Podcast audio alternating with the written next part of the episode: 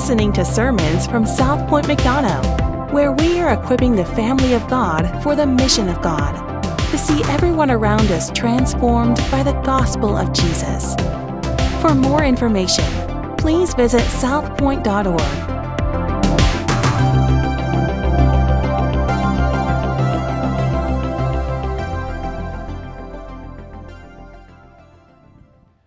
In 2016, I was 32 years old. It was right at five years ago. And uh, I've been healthy most of my life. And uh, at, that, at that time, I started having, uh, I was actually playing a lot of music at the time. And I was on a trip down to Florida. And we were playing at a camp down there. And so on the way down, my chest started hurting just real bad. Never had any chest pain, never had really a whole lot of um, you know, medical issues uh, at all. So I started hurting uh, on the way. When I got down there, uh, I was just like, man, my, it, it, hurt terribly. And so I remember laying in bed that night. It was uh, July 4th, and I laid in bed that night and couldn't go to sleep. Chest just was. It felt tight. It was pounding. Almost went to the ER. Looking back, I, I should have. So I'm like, I'm just going to stick this out. I'm young, I'm healthy, I'm 32. I can eat whatever I want to eat, I can live however I want to live. I'm invincible, I can do whatever I want to do.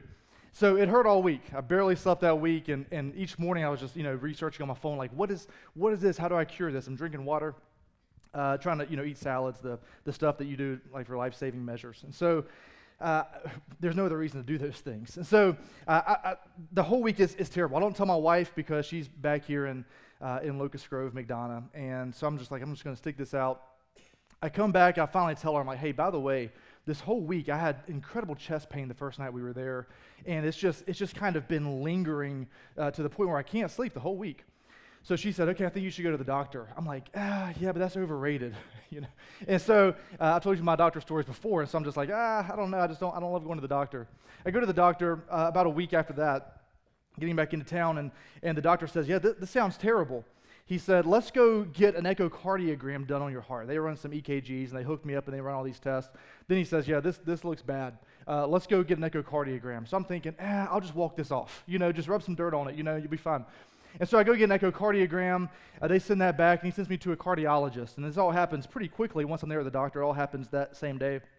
So I go in to see the cardiologist, and he's like, Yeah, it looks like part of your heart is just dead.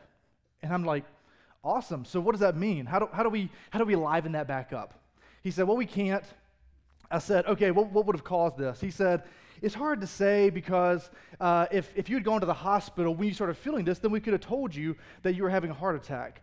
He said, But since you didn't, I can't say that 100% for sure, but all the signs are that you had a minor heart attack. And I'm like, Well, that's fantastic. So what do we do to fix my heart now?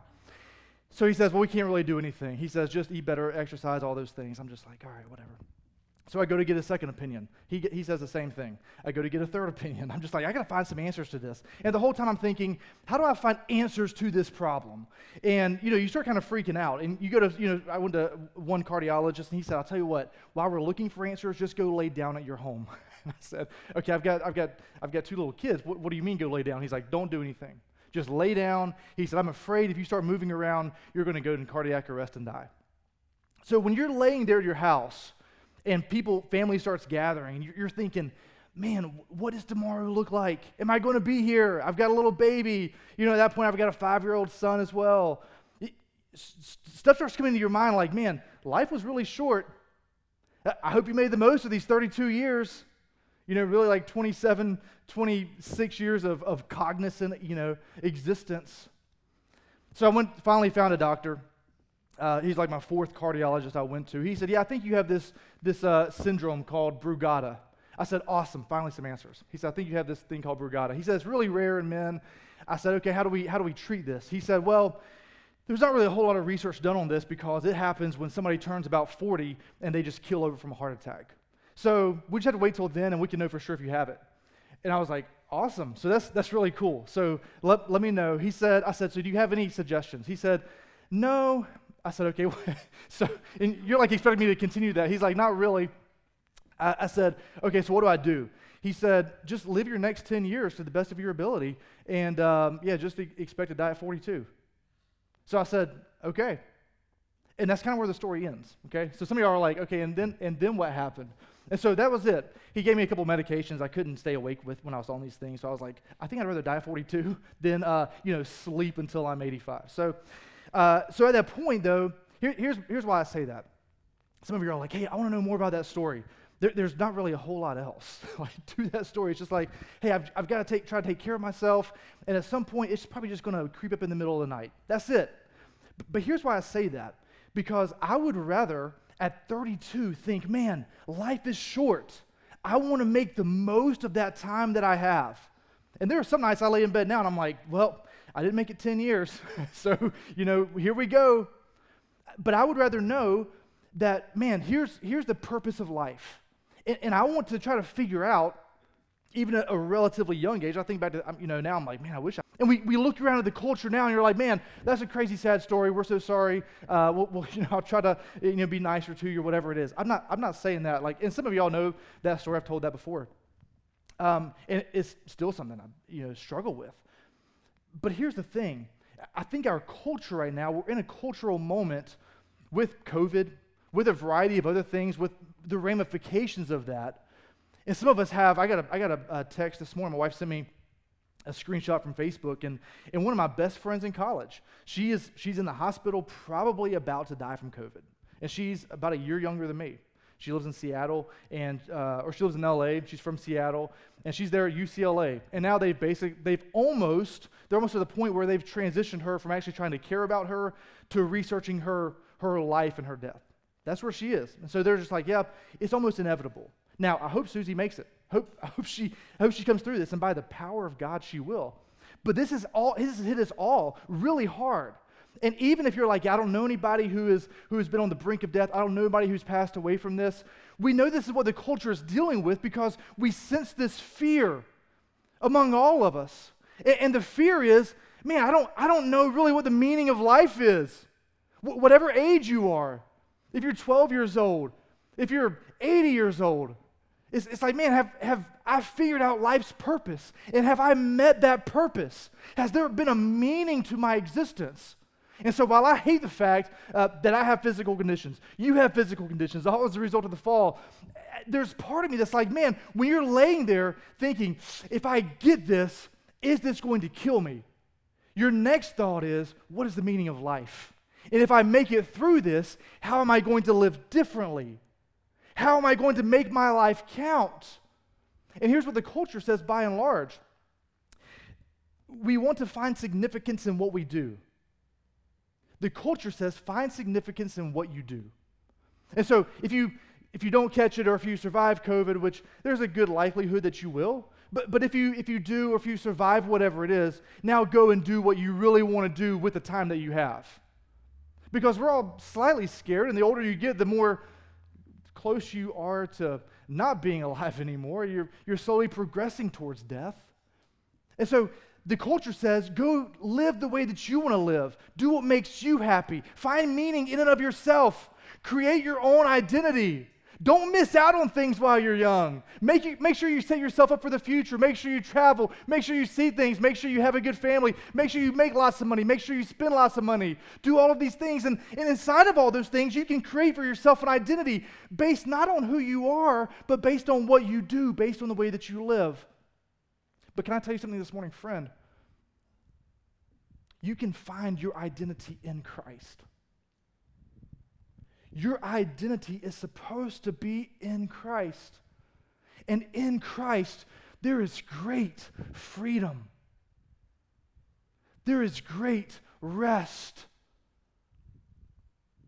His burden is not difficult, it is easy. He says, Come to me, you who are weary and heavy laden. He'll give you what? He'll give you rest. Is there any rest in what the culture has to offer?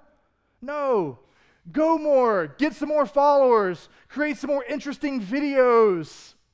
Make sure you get more clicks. Don't miss out on this thing that's happening. It's happening right now. You got to see it. Hey, did you hear about that? Did you hear that new album? It just came out seven minutes ago. I'm one of the first people to know about it. We, we can't miss out on anything. There's no rest offered by the culture. But I want us to see this morning that our identity if found in Christ. brings us great rest, brings us great comfort, brings us peace, not because of what we can do, but because of what He has done. And so this morning, wherever you are, if you're struggling with that, if you're struggling with trying to chase the next thing or trying to create identity for yourself or trying to fill some sort of God shaped hole in your life, that is found and that is filled with Christ and with Christ alone. That's it. Like we just sang, that is our only hope in death, but also in life. That is our hope. So, as we've been talking for the past couple of weeks about that identity that we have in Christ and the identity that we have at church, we, have addressed a couple of, of primary problems that we see in the culture and that we see in ourselves as individuals, and probably that we see in and of the church. The, the first one that we looked at two weeks ago was spiritual apathy. And we said a lot of times that the church is fighting against apostasy. And we're like, hey, don't, don't believe the wrong things, believe the right things. But I think where the, where the culture is right now, where the church culture is today, and I think where most of us land, is not so much in, in believing the wrong things, but it's in finding joy in Christ and in Christ alone. And we said that our heartbeat as a church is knowing more of Jesus, is being in right relationship with Jesus. That is our hope for each other. That's my hope for y'all. As I was driving up this morning from Locust Grove, I was thinking, man, I want I don't want people to see me. I don't want y'all, and I mean, yeah, you've, you've kind of got to, like you're kind of stuck with it. But, but I want you to see Jesus this morning. And I want when we leave here, I don't want you to think, man, here's something he said, or here's the, uh, the pants that he was wearing, or here's where, what David's saying, you know, whatever. I, I want us to be thinking, man, Jesus is so worthy of worship. He's so beautiful. I want us at the end of August 2021 to be more in love with Jesus than we were at the end of July. And by the end of 2021, I want us to be more in love with Jesus than we are today. And this time next year, our hope, hopefully for each other, my hope for you is that you're more in love with Jesus than you are today. We should be growing in our love for Jesus. That's how we fight spiritual apathy. But the second thing that we looked at, we saw this last week, was not just spiritual apathy, but this, this self centered culture. And again, the, the culture says, hey, do what you want, live the way that you want. You can create your identity, and then on a dime, you can change your identity to whatever you want it to be. You don't like that, just try something else. I, think it's interesting. And one of the things that we saw last week is that isolation is the greatest barrier to growth. And we talked about community. And so if you're like, okay, how's he, how's he getting here? Uh, week before last was Colossians 1, and we saw the preeminence of Christ. Last week we saw Colossians 3. We are made to be in community. From the beginning, that's how Adam and Eve were created, is to be in community. I, I don't, think it's, I don't think it's any wonder that the church has taken the culture's ideals of self centered individualism and we've said, hey, let's appeal to the masses. And, and if you don't like something, you know what? We're going to change that. You, you don't like that? You know what? I don't really like that song either. Now that you said it, yeah, we're not going to do that song anymore. Thanks for mentioning that, brother, as long as we keep you here. We, we, don't want you to be mad about anything. We, we don't want it to be too hot or too cold in the room. We, we want the lights to be just right, not too dark, not too bright, because we want everybody to have a really good experience because this is mainly about you. We've taken that from the culture and said, and, and by the way, I, I realize sometimes it's cold or hot in here, and I apologize for that. I, I, if, if, if sweating was a spiritual gift, I would have it. If I could do it for a living, I would be, I'd be a multimillionaire. So, um, and I didn't set the air, by the way, but I, I realize that those are problems that we all deal with. Uh, so, I forget where I was going with that. Uh, the, the church has taken the culture's ideal of self centeredness, though, and, and we've said, hey, let's make the church mainly about the people instead of about the coming of a glorious king to reign on the earth for all time.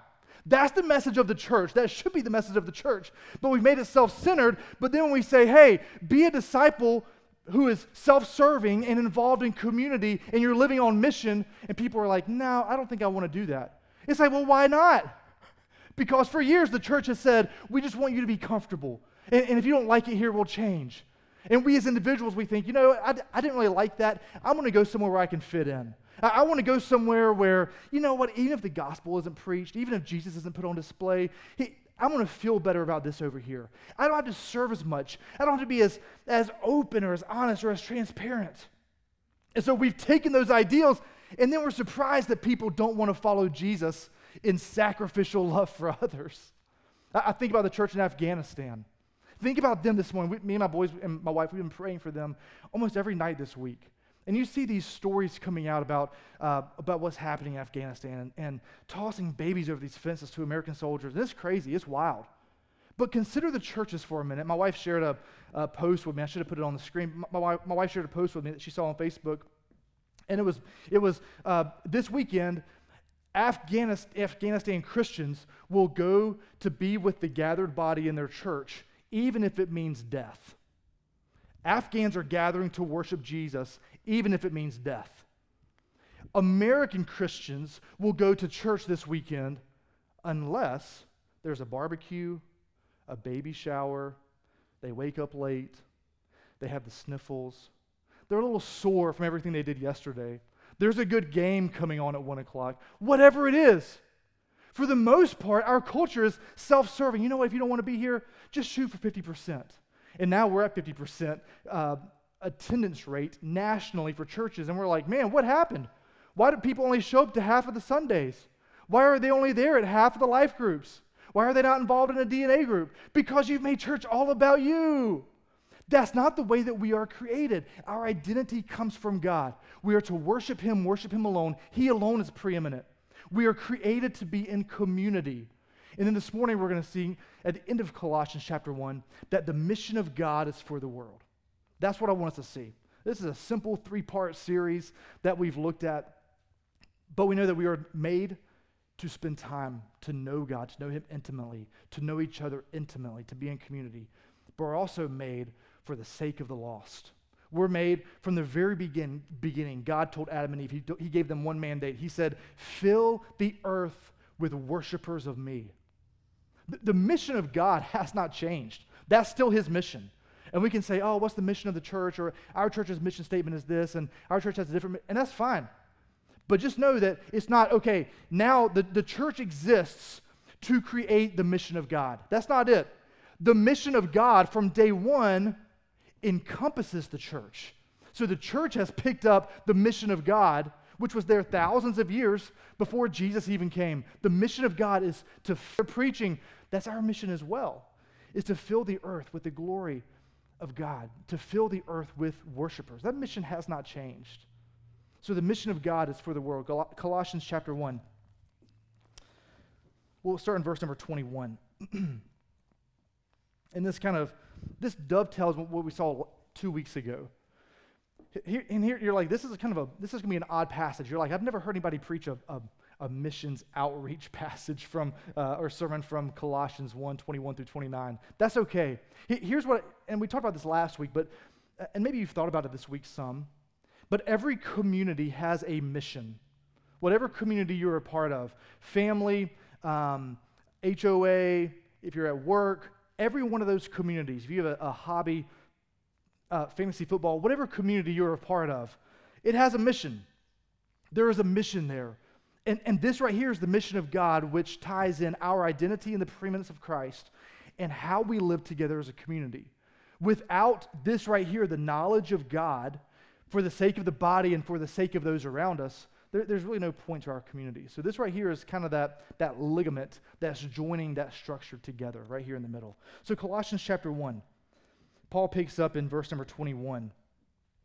He says, And you who once were alienated and hostile in mind, doing evil deeds, he has now reconciled in his body of flesh by his death, in order to present you holy and blameless and above reproach before him.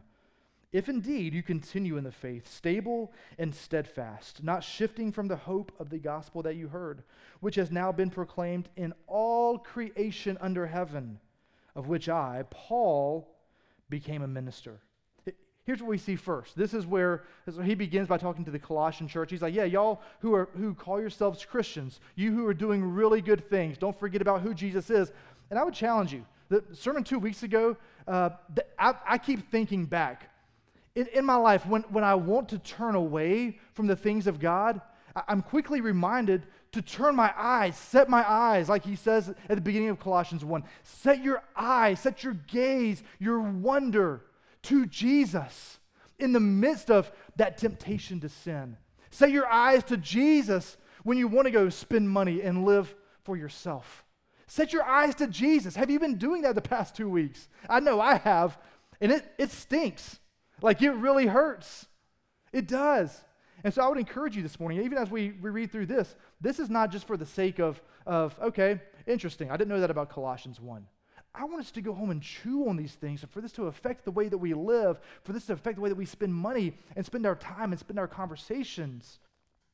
But he says right here, first thing that we see is that we are reconciled to God. We were alienated, we were separated from God, but now we are reconciled to God. This isn't, uh, sometimes we, uh, we either go to church or we read the Bible or we do a Bible study for the sake of ourselves. And there's, there's nothing wrong with that. I'm all for individual growth. But in the same way that we have been reconciled to God, our pursuit of God is not just for us alone. We're not spiritual orphans who have just been adopted and now we're an only child.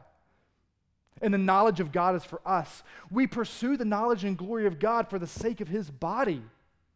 And then we go to a lost and to a dying world.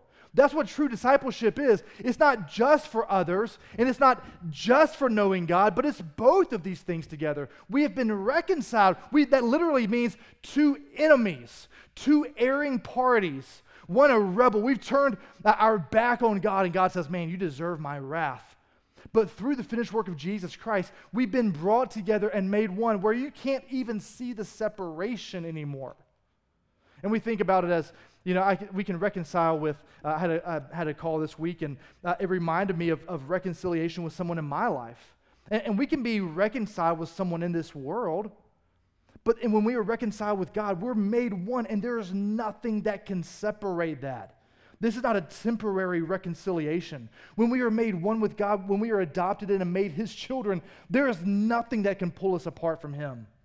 There's nothing that we can do to earn a greater identity in, in light of what he's done. There's nothing so bad that his identity is like, oh, you know what? That's so bad. I don't want to be part of that. No.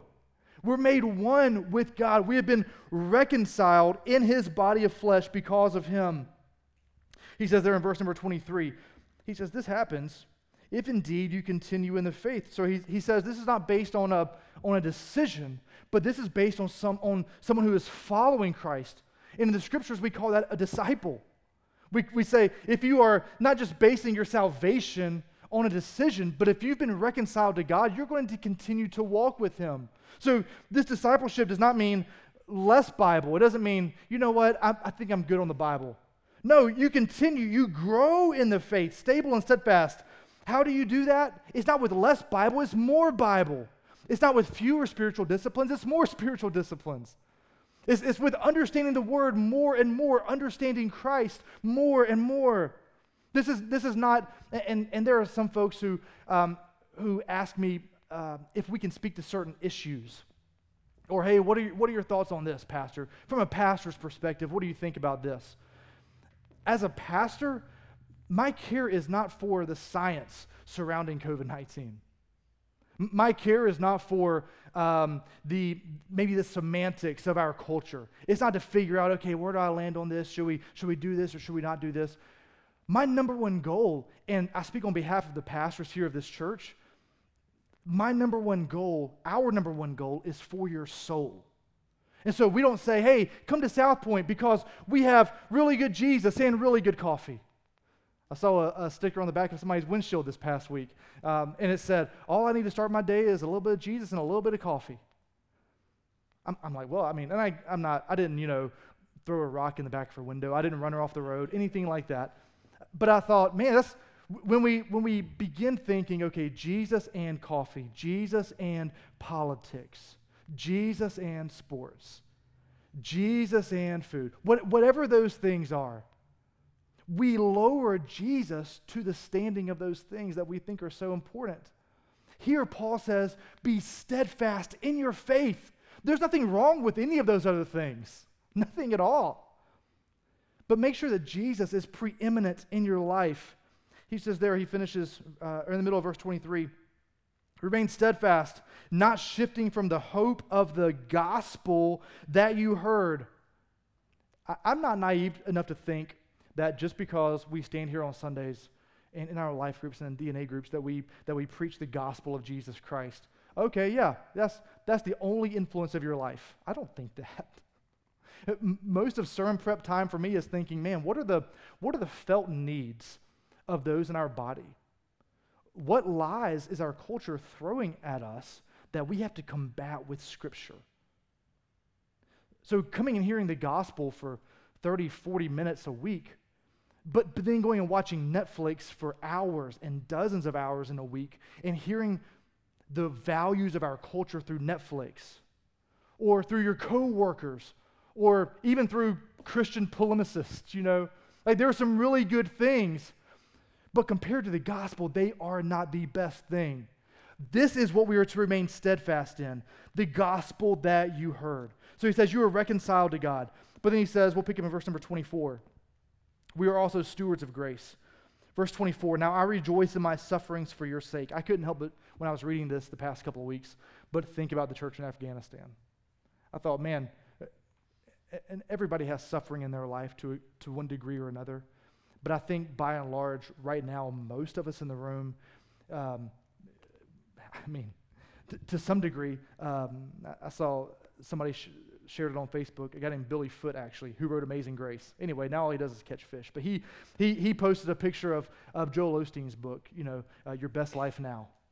And I thought, yeah, let's, let, and he was, he was being incredibly sarcastic he said maybe we could send a, a, bunch of cases of, of this book, Your Best Life Now, to the Christians in Afghanistan so we could encourage them. And I thought, man, what a, what a mockery of the Apostle Paul. Because what does he do here? He says, I find joy not in the blessings of God and everything being well, in the fact that I can put gas in my car and drive around and do whatever I want to. The internet was slow at my house this week, and I thought I was going to die, you know? But no, here, and we can look around brothers and sisters around the world and we're like, man, that's suffering. So Paul says here, I rejoice in my sufferings for your sake, and in my flesh I am filling up what is lacking in Christ's afflictions for the sake of his body, that is the church, of which I became a minister according to the stewardship from God that was given to me for you to make the word of God fully known, the mystery hidden for ages and generations, but now revealed to his saints. So let's go back and look. So real quick, um, a quick grammatical study. When Paul says he's, fill, he's completing, he's filling up Christ's affections, he's not saying, hey, Christ didn't suffer enough, and so we have to suffer also. He's saying he's completing that. And it's a, it's a byproduct. He's saying, in the same way that Christ suffered, we who follow him mimic that. And that suffering continues for those who follow him. Be- because Christ was put to death, what did he tell his disciples? He said, You need to follow me, not in life. He said, Follow me in death. He doesn't say, hey, because I died, now you can live the best life. He says, because I died, this is the way they treated me, the perfect Son of God, you can expect the same thing for yourself. So that's when, when Paul says, I am filling up what is lacking in Christ's afflictions. He's saying that is continuing. Christ's afflictions are done, but ours are just beginning. But he says in verse 25, of which I became a minister and we can see this. I would encourage you. Uh, go look at Ephesians chapter 2. He says, We are all ministers of the gospel. Ephesians chapter 4, he, he tells the pastors, He says, To the church I gave apostles, prophets, uh, prophets, evangelists, shepherds, and teachers for the sake of the saints, the ministers doing the work of the ministry. And that word minister literally means a servant. It's the same word that we get for, for deacon. And it's, it's not saying, okay, hey, I'm a, I'm a minister. There's not an, an expert and an amateur divide. Second or First Peter chapter two, verse number five. What does he say? We're being built together as a house.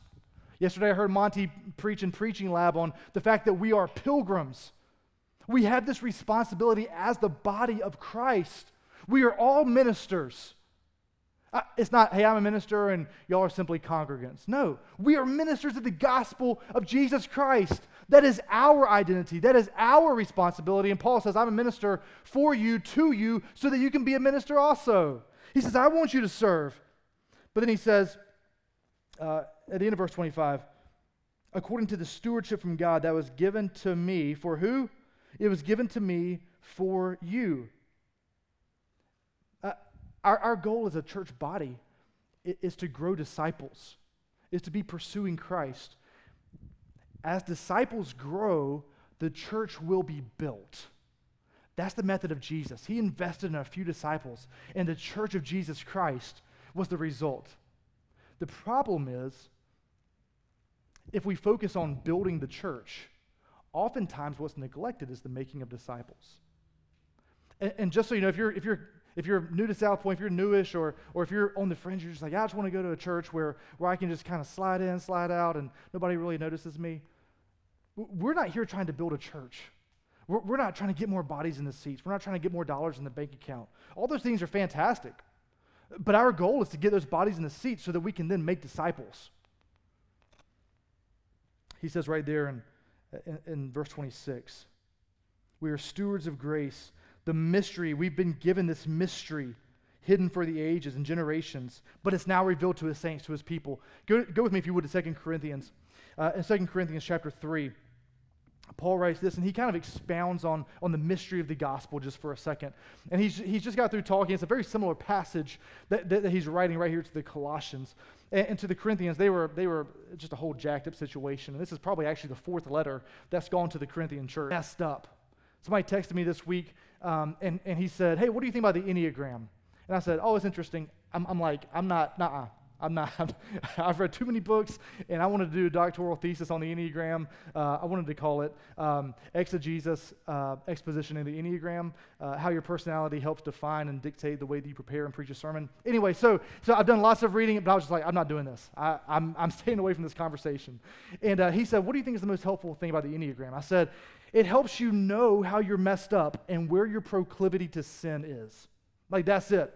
Because I'm, I want to, the, the, the, tools that we have in, in, this life are not, hey, let me, let me help. The tools that we have in this life often are like, let me just show you how messed up you are. and so I know a lot about my number. I know a lot about some of your numbers. And I'm like, yeah, I can see how you're messed up like that. That makes sense. So when we look to the law, it doesn't help to save us. We don't look to the law and say, what must I do to receive new identity in Christ? No, we look to the law to say, man, we're messed up. But then notice what Paul says.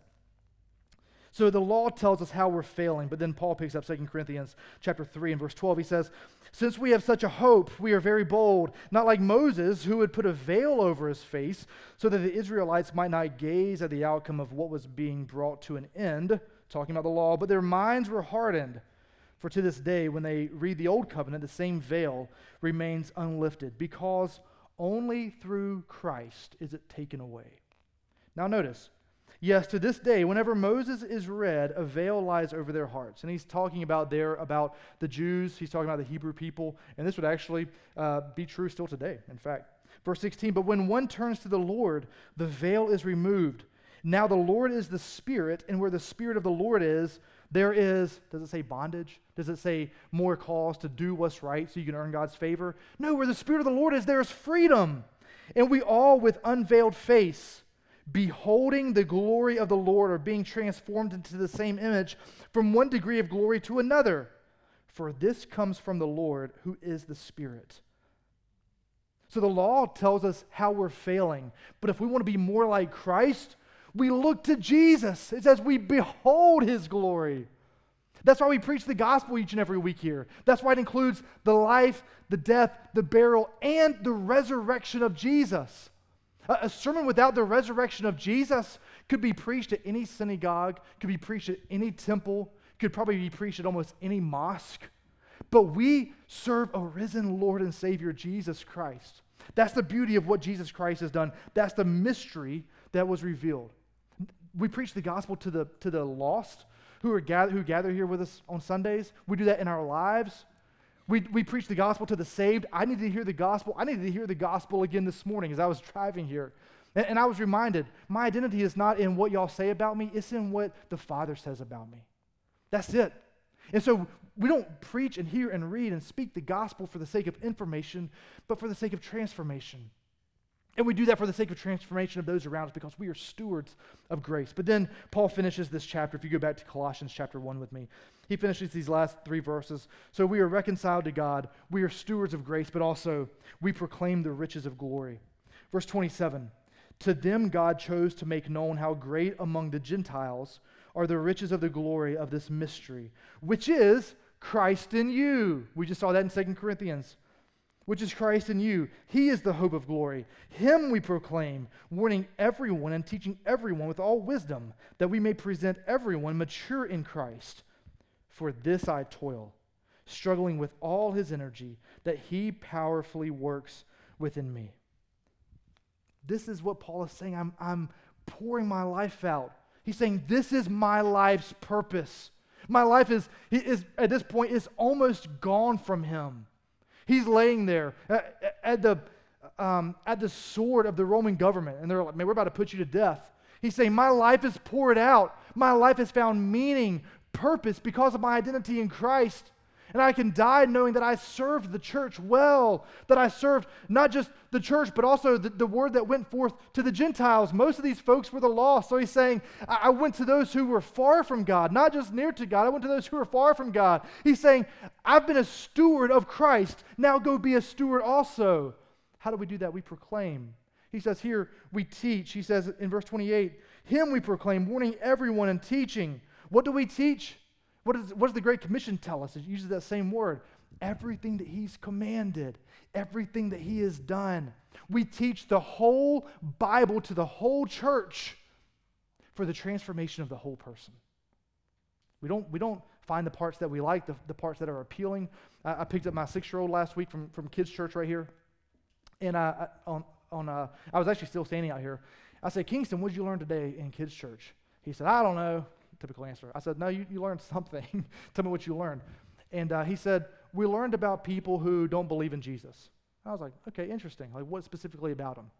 And he went on to tell me what they learned in kids' church.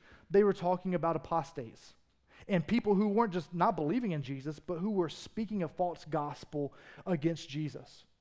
Now, when I was a kid, we learned about Noah's Ark, probably with some flannel graph but as we're walking through the whole scriptures, even with our kids here, they're learning that not only are there those who don't believe, and I had a great conversation with both my boys this past week as we were uh, as they were about to go to bed about that. What happens to people who don't believe? What if they haven't heard? What about babies who aren't born? All these different things.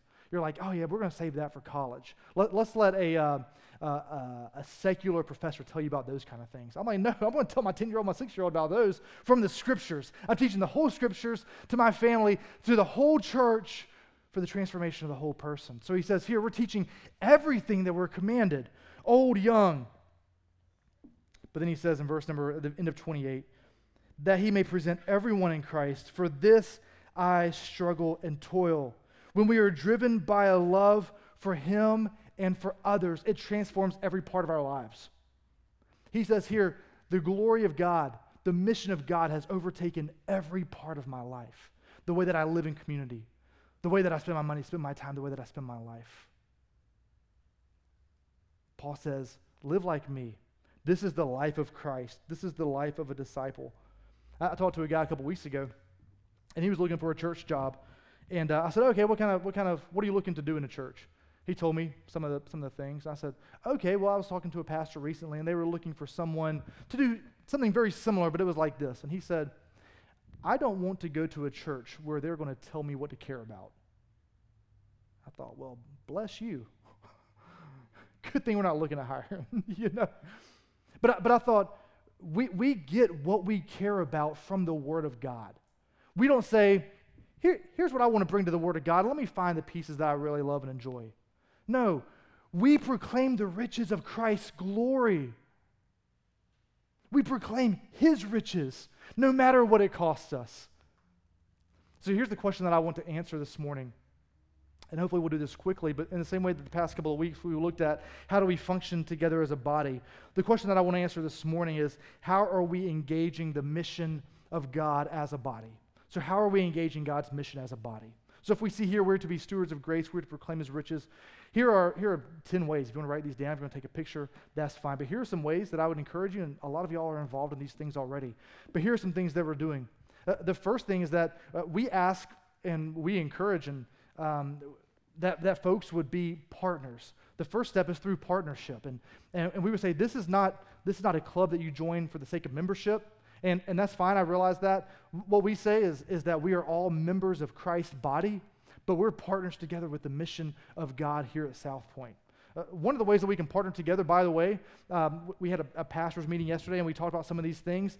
And, and, we talked about, man, what do we do as far as uh, what do we do as far as COVID protocols? And, and more people are getting sick. And, and David stepped in and led worship this morning, uh, you know, because people were sick, not with COVID, but people, like, you just, you start to have a cough, whatever it is. And, and here's what, what we landed on is that if somebody wants to wear a mask, please, I, you can feel free to do that. If you don't want to wear a mask, then, then don't wear a mask. And you can have all of your reasons for either side of that.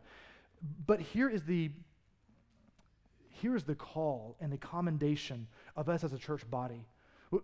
Don't do those things because you're trying to make a statement. And if you see somebody who doesn't agree with you and they're doing the opposite of those things, is your heart toward them one of love and compassion? Or is it, ah, well, here's my agenda, and let me overlay that with the way I'm supposed to care for you as a brother and sister? And so, we as a, a church family and as a body, I had a conversation with a guy several months ago, and we disagreed on something that was happening in, uh, in the news and some decisions we had to make as a church. And he said, he said, man, I just, I just thought, given, given your perspective, you would have agreed with me on that. And I said, why? He said, well, because of, of you know, what, what I, where I thought you landed politically. And I said, okay.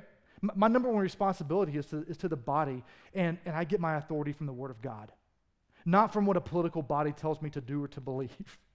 And he said, well, I guess I can see that. I'm like, well, uh, by God, I hope so. like that's that's where we get our authority from.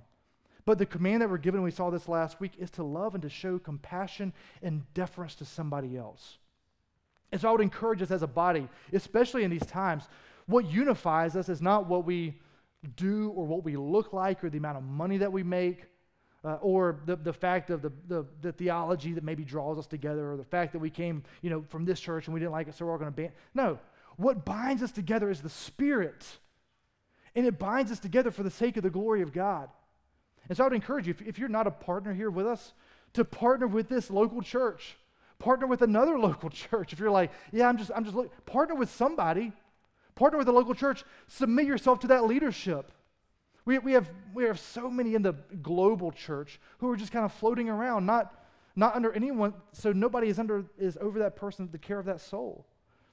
If you're in that partnership process, Chris told me, he was like, man, we're making a concerted effort even this week to follow up with this, to say partnership is important. So if you're in that process, Chris is going to follow up with you this week. There, there's, also, um, there's also an intro to South Point class. So for most of you, all your, your partners here with South Point, if you're new to South Point, I'll say this again at the end. But if you're new to South Point, there's a class next week called Intro to South Point. We want you to be part of this body. It tells you the things that we value, the things that we care about, how you can be involved in the mission of God uh, with us. And so that would be your next step. Uh, one of the other primary ways that, that we are involved in, in the mission of God together is as life groups. It's life groups. And we have these groups that meet geographically all around the county and surrounding counties. But the reason that we do that during the week is not just so that we can uh, close the back door on church growth, as they did through the 80s in the church, in the American church, but it's so that we can have a light, not just right here at 171 racetrack when people drive by for two hours on a Sunday morning, but it's so that we can have a, a light post there in communities all around this area. And so people know, man, that's the body of Christ growing and meeting there and going into the Word. So be part of a life group. John 13, Jesus says, Folks are going to know that you're my disciples by your love for each other. The only way that they're going to know that we love each other is by us inviting them into community. So I would encourage you, compel you to be part of a life group. That is one of the primary functions of spiritual growth here at South Point. Be faithful, be committed to that life group. Find one that works well with your schedule and be committed to that. It's not just for your growth, but it's for the sake of the growth of the body. Another way that we are committed uh, and engaged in the mission of God is, is individual evangelism, it's personal evangelism. What, what, are, what are the ways that that are that you need to grow in order to be more confident in sharing your faith. because we're commanded to do that. That's our responsibility. Paul, comfortable with that. Invite them to join the body of Christ, either in a life group or on a Sunday morning. Stats have always come out for uh, at least a couple of decades have come out and said if there was an unchurched person um, that you invited, there was an 86% chance that that person would come to church with you.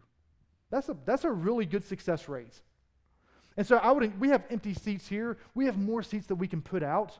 I would love for the lost to be able to witness the tangible love of Jesus in his body that we're able to exhibit here on Sunday mornings among ourselves with each other. That's how they're going to know Jesus is by knowing the love that we have for each other. So invite someone, evangelize the lost. The next one is hospitality. It invites someone into your home. The idea behind hospitality is not someone that you know or somebody that you're already friends with. Hospitality is primarily, biblically, linguistically, uh, a tool for outreach. And some folks are like, man, I, don't, I can't do that. Can I tell you, you can't? But, but what does Paul say here? We're empowered with the Holy Spirit. So while maybe you can't, you have the Spirit. So you can. That's the good news of the gospel. You've been transformed, given a new identity. Invite others, invite the lost into your home. How else are we engaging with the mission of God? Is, is that we have a food pantry here at South Point. We have a bucket out in the atrium. Bring non perishable food items. The reason that we do that is so that we can create conversations with those who are lost and far from God, and in both physical need and spiritual need. But that's a, a method of us uh, initiating a conversation with them. The, the sixth way that we're engaging the mission of God is by knocking on doors. Chris started doing this a few weeks ago. He's been doing it for, for uh, several weeks. He meets every single Wednesday here at 10 o'clock a.m. I realize some of y'all have, you know, real jobs you know, unlike me and him. And so you can't do that. But if you have a Wednesday off, uh, if you have a flexible schedule, we're just going right now over to City Square and where there are, are hundreds and hundreds of homes. And we're simply knocking on the door, um, saying, hey, there's a local church body here. If you're looking for somewhere to know more about Jesus, is there any way that we can pray for you? Anything that we can pray about in your life? We're just knocking on doors. We're engaging the lost. Uh, today, immediately following the gathering, uh, right there in that flex room in the atrium. There's a meeting if you're interested in, in providing after school help. Uh, that's, the, that's the other way that we're engaging. And so we have lots of kids in this, in this community who need help tutoring. And so last week I mentioned, hey, we have this facility to be used. And somebody came to me afterwards. They said, hey, let's, let's start tutoring kids. And let's, let's be investing in these kids, not just educationally, but for the sake of the kingdom. I said, all right, I told Chris, let's have a meeting next week. If you're interested in that, if you're like, ah, the other things, I don't know if I can do that, but I can teach. I, I can invest in kids one afternoon a week. We have a meeting right after this. Another way that we as a church body is uh, uh, that, that we're trying to invest in the kingdom, that we're on the mission of God, is through church planting. Through church planting. And, and we've set aside uh, funds, uh, thousands, tens of thousands of dollars over the past couple of years, and even this year and I mentioned that last week church planting. We, we want to see more lighthouses and light posts going out in this area and around the nation and around the world. So I would uh, encourage you this the, the, church is the only organization that does not exist for itself. With, with every other organization, it exists for the members of that organization. The church exists for its members, but the body is to be stewarded for generations to come. And so, are we giving our lives to that? We're to be not a cul de sac of the gospel, but a thoroughfare, a seven lane highway that the gospel is going through. Because guess what? That's how it got to us, is by somebody being faithful. So, church planting, that ties well with national missions. And, we, we give a, a, good deal of money to, uh, to missionaries, and, and that comes and goes, and some of those um, fall off and they decide to do other things. Uh, some of those, and, and we pray for these folks regularly. Uh, so I would encourage you to give money both to national missions, and, you, and we, part of that goes from your regular giving, but be faithful in that. Part of that goes to the last thing, which is international missions. we we go to support missionaries who are across the seas, who, are, who have laid down everything here on this earth. That includes the Sawyers who are back home right now. And, and we support them with lots of money, lots of resources. And the reason is so that the gospel goes forward. We want to be uh, stewards of what God has given us. Not just the good news of the gospel, but the fact that He's given us financial resources. So be praying for those folks, be giving to those folks. I, I encourage people. I, I was talking to a brother this past week and, and we were, he was talking about, he said, man, I just don't know what, I, you know, what I'm supposed to do with my life. And, uh, and we, we kind of feel that sometimes, right? But I would encourage you, what parts of your life are reactive and which parts are proactive? Because most of us, we are here. Uh, you do what you do. Some of us, you're married to who you're married to. you, you have the kids you have. Just because it's like, ah, I guess I'll, I guess I'll do that, you know. And some of you are like, yes, I married that person. Now what do I do? Man, you just you suck it up, man. like that's that's the decision. But that's where most of us are. We're reactive to our lives. If money was no object for you and your family, what would you be doing for the sake of the kingdom? Because guess what? We have the Spirit of God, but we also have the resources of God. And so I would encourage you with, with three things, three questions.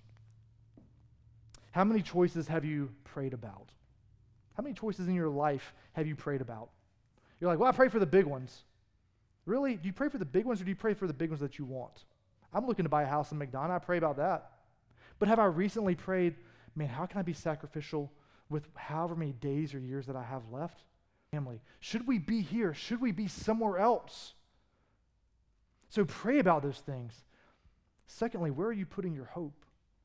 Is your hope in, in the temporary, in the immediate? Because religion says the way that you live now affects your eternity. But a, having a reconciled identity in Christ means your identity, which is secured in Christ forever, affects the way that you live now. So, where is your hope? Is it in the temporary or is it in the eternal? Uh, the last question. At the end of your life, what do you want to be known for? I've, I've been to slew of funerals.